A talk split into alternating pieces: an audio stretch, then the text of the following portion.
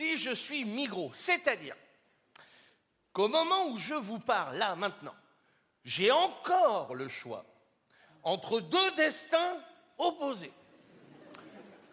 D'un côté, la sveltitude, un gaulé, quoi, mais avec des efforts. Ouais, des pompes, euh, pas d'alcool, du quinoa, du blé complet, pas d'alcool. Ah, une dépression, quoi, clairement. Et de l'autre côté, la grossitude, euh, naturelle, point, pas d'effort. Tu vois, magret de canard, pomme grenaille, sauce Saint-Marcelin, deux quilles de Saint-Joseph, agendas et anulingus devant Netflix, fondu au fromage, tartiflette au mois de juillet. C'est tentant, j'ai fait mon choix, je l'assume, merde! Pourquoi tout ce qui est bon au goût euh, est mauvais pour la santé? Pourquoi c'est pas le céleri qui fait grossir? Euh, Moi, je peux me passer de céleri. hein. Tout le monde peut se passer de céleri. J'ai encore jamais vu quelqu'un passer devant un étal de céleri et faire Oh nom de Dieu J'ai une envie incontrôlable de me faire un potage avec tout ce céleri. Salut à tous, je vous souhaite la bienvenue dans ce nouvel épisode sur le thème des lipides, plus connu sous le nom de gras. Quand on parle de lipides, il y a tellement de questions courantes qui viennent. Y a-t-il de bonnes graisses et de mauvaises graisses? Sont-elles dangereuses pour la santé? Quelle quantité faut-il en consommer par jour? Dans quel type d'aliments on les retrouve? Comment et pourquoi prenons-nous du gras? Qu'est-ce que le cholestérol? Qu'est-ce qu'un acide gras trans? Et la liste est longue. En tant que diététicien, je me dois de vous en apprendre plus sur le sujet. Pensez à vous abonner et on démarre de suite avec qu'est-ce qu'un lipide? Alors, la structure de base d'un lipide est nommée acide gras. Sur le plan chimique, il s'agit d'un groupe carboxylique, COOH, nommé acide suivi d'une chaîne d'hydrocarbures qui correspond à un enchaînement d'atomes de carbone liés à des atomes d'hydrogène.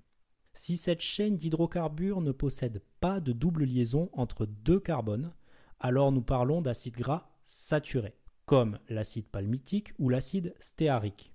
Si cette chaîne d'hydrocarbures possède une double liaison, il s'agira d'un acide gras mono-insaturé, comme l'acide oléique ou l'acide palmitoléique. Et si cette chaîne possède plusieurs doubles liaisons entre les atomes de carbone, alors nous parlerons d'acide gras polyinsaturé, comme l'acide linoléique, plus connu sous le nom d'oméga 6, ou l'acide alpha-linolénique, qui correspond aux oméga 3, et bien d'autres, avec des noms à s'en arracher les yeux de la tête, comme l'acide eicosapentaénoïque et l'acide docosahexaénoïque. Retenez juste EPA et DHA, et je vais m'arrêter là. Il existe plusieurs groupes de lipides. Les lipides simples, dits neutres, les lipides complexes, dits polaires, et les lipoïdes. Dans les lipides simples, on va retrouver les glycérides, les stérides et les sérides. Dans les lipides complexes, nous retrouverons les glycérophospholipides et les sphingolipides. Et enfin, dans les lipoïdes, qui ont un caractère lipidique sans forcément être constitués d'acides gras, comme les stérols, les écosanoïdes et les vitamines liposolubles. Alors, quels sont les rôles de ces lipides dans notre organisme? Il existe trois grands rôles. Le premier est un rôle de structure avec les phospholipides qui forment la membrane plasmique de nos cellules. Le deuxième est un rôle de réserve avec les triglycérides qui correspondent à un glycérol lié à trois acides gras, qui est la seule forme de lipide stockable par notre corps dans les adipocytes, soit les cellules du tissu adipeux, le fameux bourrelet de gras qui sert de réserve énergétique et de protection thermique. Le troisième rôle est un rôle d'activité biologique où l'on retrouve les écosanoïdes, les vitamines liposolubles, donc A, D, E et K, et les hormones stéroïdes. Et oui, la testostérone est une hormone lipidique. Mais qu'est-ce que le cholestérol? Alors le cholestérol est un alcool apparenté aux lipides. Il est le précurseur des hormones stéroïdiennes, comme les oestrogènes et la testostérone. Il provient soit de l'alimentation, soit d'une synthèse endogène, c'est-à-dire conçue par notre organisme, et il nécessitera des transporteurs plasmatiques appelés lipoprotéines pour circuler dans le sang. Vous avez très probablement déjà entendu parler du cholestérol HDL, High Density Lipoprotein, dit bon cholestérol, car il récupère le cholestérol en excès pour le ramener au foie avant d'être éliminé. Et le cholestérol LDL, Low Density Lipoprotein, dit mauvais cholestérol à tort, car il transporte le cholestérol du foie vers les cellules. Concrètement, lors d'une prise de sang, l'idéal est d'avoir un cholestérol LDL inférieur à 1,6 g par litre, un cholestérol HDL supérieur à 0,4 g par litre et des triglycérides inférieurs à 1,5 g par litre. Mais il faudra surtout prêter attention à ce que le cholestérol total soit inférieur à 2 g par litre pour la bonne santé de vos artères. Les acides gras vraiment dangereux, qui n'ont strictement aucune utilité dans notre organisme, à part nous flinguer la santé, ce sont les acides gras trans. Alors qu'est-ce qu'un acide gras trans? Il s'agit d'un acide gras insaturé, donc possédant au moins une double liaison sur la chaîne d'hydrocarbures, mais qui possède une configuration trans, comme son nom l'indique, au lieu d'avoir une configuration si, comme tous les bons lipides.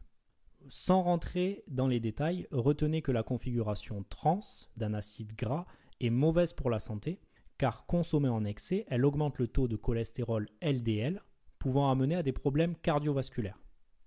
On peut retrouver ces acides gras trans de manière naturelle en faible quantité dans les produits d'origine bovine, comme la viande, le lait ou bien les produits laitiers. Mais pire que ça, on en fabrique industriellement par un procédé d'hydrogénation partielle. C'est-à-dire qu'on additionne des molécules de dihydrogène, H2, à des lipides insaturés afin de les saturer en quelque sorte artificiellement. Cela permet de faire passer des acides gras d'un état liquide à solide, de limiter le ranciment, d'augmenter la date limite de consommation d'un aliment et de rendre sa texture plus moelleuse et croustillante. Les acides gras trans peuvent aussi se former lors de chauffage des huiles végétales à haute température. Concrètement, vous allez en retrouver dans de nombreux produits transformés comme les viennoiseries, les pizzas, le beurre de cacahuète et bien d'autres. Ils sont à fuir le plus possible. Passons maintenant aux recommandations nutritionnelles concernant la consommation journalière de lipides sur la base de l'ANSE. Alors les lipides doivent représenter 35 à 40% de l'apport énergétique journalier et 30 à 35% pour les sportifs, en respectant un équilibre qualitatif. Il faut que les acides gras saturés soient inférieurs ou égaux à 12% de l'apport énergétique total, soit ceux qui sont majoritairement contenus dans les graisses animales, l'huile de palme, la crème de coco, etc.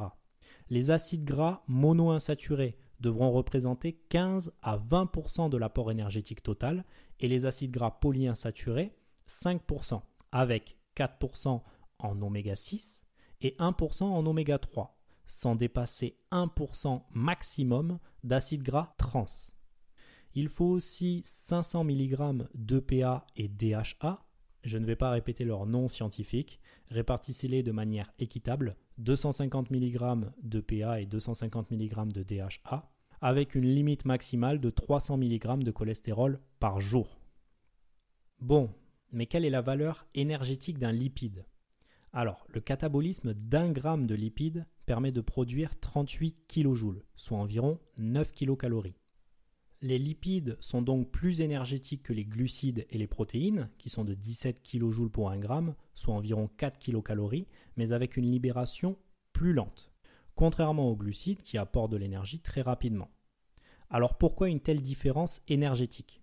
Un triglycéride, soit la forme de lipide stockable par notre organisme, est catabolisé en trois acides gras et un glycérol.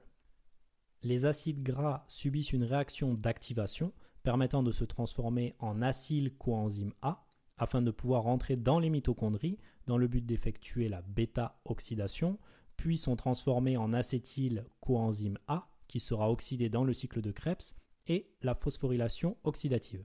Mais nous n'allons pas approfondir les filières énergétiques dans cet épisode. Retenez juste que le processus de dégradation d'un lipide est plus long et permet de dégager plus d'ATP, donc d'énergie, que le catabolisme des glucides et des lipides on va commencer à rentrer un peu plus dans le vif du sujet, dans le concret, avec une question de base, comment choisir son huile? Il existe cinq catégories d'huiles. Premièrement, les huiles oléiques, contenant plus de 50% d'acides gras monoinsaturés, où on y retrouve l'huile d'olive, l'huile d'arachide, l'huile de noisette et l'huile de tournesol. Deuxièmement, les huiles riches en acides gras monoinsaturés et en oméga 3, donc en acide alpha-linolénique, avec l'huile de colza. Troisièmement, les huiles riches en oméga 3 et en oméga 6, avec l'huile de soja et l'huile de noix. Quatrièmement, les huiles riches en oméga 6, les acides linoléiques, avec l'huile de maïs, l'huile de tournesol et l'huile de pépins de raisin. Et cinquièmement, les huiles contenant plus de 50% d'acides gras saturés, avec l'huile de palme et l'huile de copra.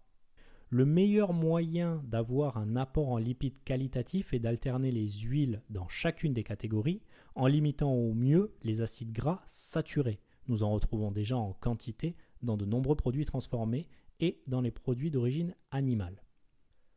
Personnellement, j'alterne entre trois huiles qui me conviennent l'huile de colza, l'huile de noix et l'huile d'olive, qui est bien moins chère que l'huile de noisette. Les huiles riches en acides gras polyinsaturés, comme l'huile de noix et de soja, sont sensibles à la lumière, à la chaleur et à l'oxydation.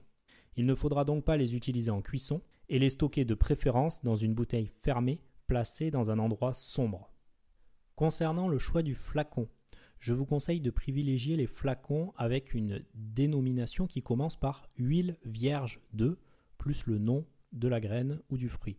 Cela signifie qu'elle est issue de la graine ou du fruit exclusivement, obtenue par procédé mécanique, sans traitement chimique ni raffinage.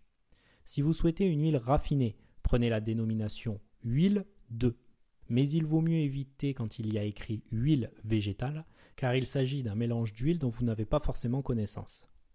Donc, pour résumer, quand il y a écrit huile vierge de, c'est top. S'il y a écrit huile de, c'est raffiné, mais provenant uniquement de la graine et du fruit stipulé. Et s'il y a écrit huile végétale, on limite le plus possible. Je ne peux pas vous faire un épisode sur les lipides sans vous parler de l'huile de palme. Pourquoi l'huile de palme étant utilisée dans l'industrie alimentaire? Tout simplement parce qu'elle possède de nombreux avantages technologiques. Déjà, elle a un goût neutre. Elle peut donc être incluse dans de nombreuses recettes sans être détectée gustativement parlant. Elle a aussi une teneur élevée en acides gras saturés, ce qui lui donne plusieurs atouts. Déjà, elle résiste à l'oxydation et au risque de ranciment. Je ne sais pas si vous avez déjà pu sentir l'odeur que dégage une huile riche en oméga quand elle reste longtemps à l'air libre, mais c'est très désagréable. Elle possède aussi une consistance solide à température ambiante, ce qui donne une texture fondante au produit et elle reste stable à la cuisson et à la friture, ce qui évite le recours à l'hydrogénation partielle, créant des acides gras trans à partir d'acides gras insaturés. Venons-en maintenant à la crème au beurre et à la margarine. Alors, la crème correspond à la matière grasse du lait, obtenue par centrifugation du lait entier. Elle est ensuite pasteurisée, ensemencée de ferments lactiques pour obtenir une texture épaissie, puis maturée. Une crème entière contient au moins 30% de matière grasse et une crème légère contient entre 12 et 30% de matière grasse, dont deux tiers sont des acides gras saturés et un tiers sont des acides gras mono-insaturés. Le beurre est obtenu par barattage de la crème. Il contient 83% de matière grasse, dont deux tiers en acides gras saturés et un tiers en acides gras mono-insaturés, comme la crème, et tout comme la crème, vous pouvez l'utiliser en fin de cuisson, mais jamais en début de cuisson, car il y aura une destruction des vitamines et surtout la formation d'oxystérol à partir du cholestérol dû à la chaleur, qui est très indigeste. La margarine, quant à elle, se compose d'huile et de graisse, dont maximum 3% de matière grasse laitière. Elle comprend entre 80 et 90% de matière grasse et sa texture est obtenue par des émulsifiants. Elle peut être utilisée en cuisson sans dépasser 130 degrés. Maintenant, concernant les aliments riches en lipides, vous allez retrouver pour tous les aliments riches en acides gras mono et polyinsaturés, les huiles végétales et la margarine, sauf l'huile de palme et de copra. Les fruits oléagineux, comme noix, amandes, cacahuètes, vous allez aussi retrouver les olives, l'avocat, la plupart des poissons et les graines, comme tournesol, pavot, sésame, courge et j'en passe. Pour les aliments riches en acides gras saturés, on en retrouve principalement dans les viandes, surtout dans la peau et la couenne, les œufs, principalement dans le jaune, le fromage, surtout sur les fromages à pâte dure, à pâte ferme, qui en fin de compte ont une teneur moins importante en eau, donc plus concentrée en lipides. Vous allez en retrouver aussi beaucoup dans les charcuteries et bien évidemment dans le beurre. Je vais finir cet épisode là-dessus, parce que ça fait déjà plus d'un quart d'heure que je vous en parle, hein. il faut que les informations restent digestes. Je n'ai pas approfondi la question des lipoïdes avec les écasénoïdes, les vitamines liposolubles ni les stéroïdes, car ils ne sont pas forcément constitués d'acides gras, bien qu'il y ait un caractère lipidique. Ça fera peut-être l'objet d'un prochain épisode. On m'a posé une question récemment concernant la teneur en graisse des produits cosmétiques comme le savon ou bien le maquillage et l'impact que ça pourrait avoir sur la santé mais ce n'est pas du tout mon domaine de compétence. Alors si vous avez des réponses à apporter à cette personne, je vous invite à les laisser en commentaire. Pour tous ceux qui sont encore là, merci de votre écoute. J'espère que cet épisode vous a plu et qu'il a pu répondre à toutes vos questions sur le sujet. Vous pouvez m'écouter sur toutes les plateformes de diffusion audio comme Deezer, Spotify, Apple et Google Podcast. Pensez à vous abonner, c'est un petit clic pour vous qui met d'une aide précieuse.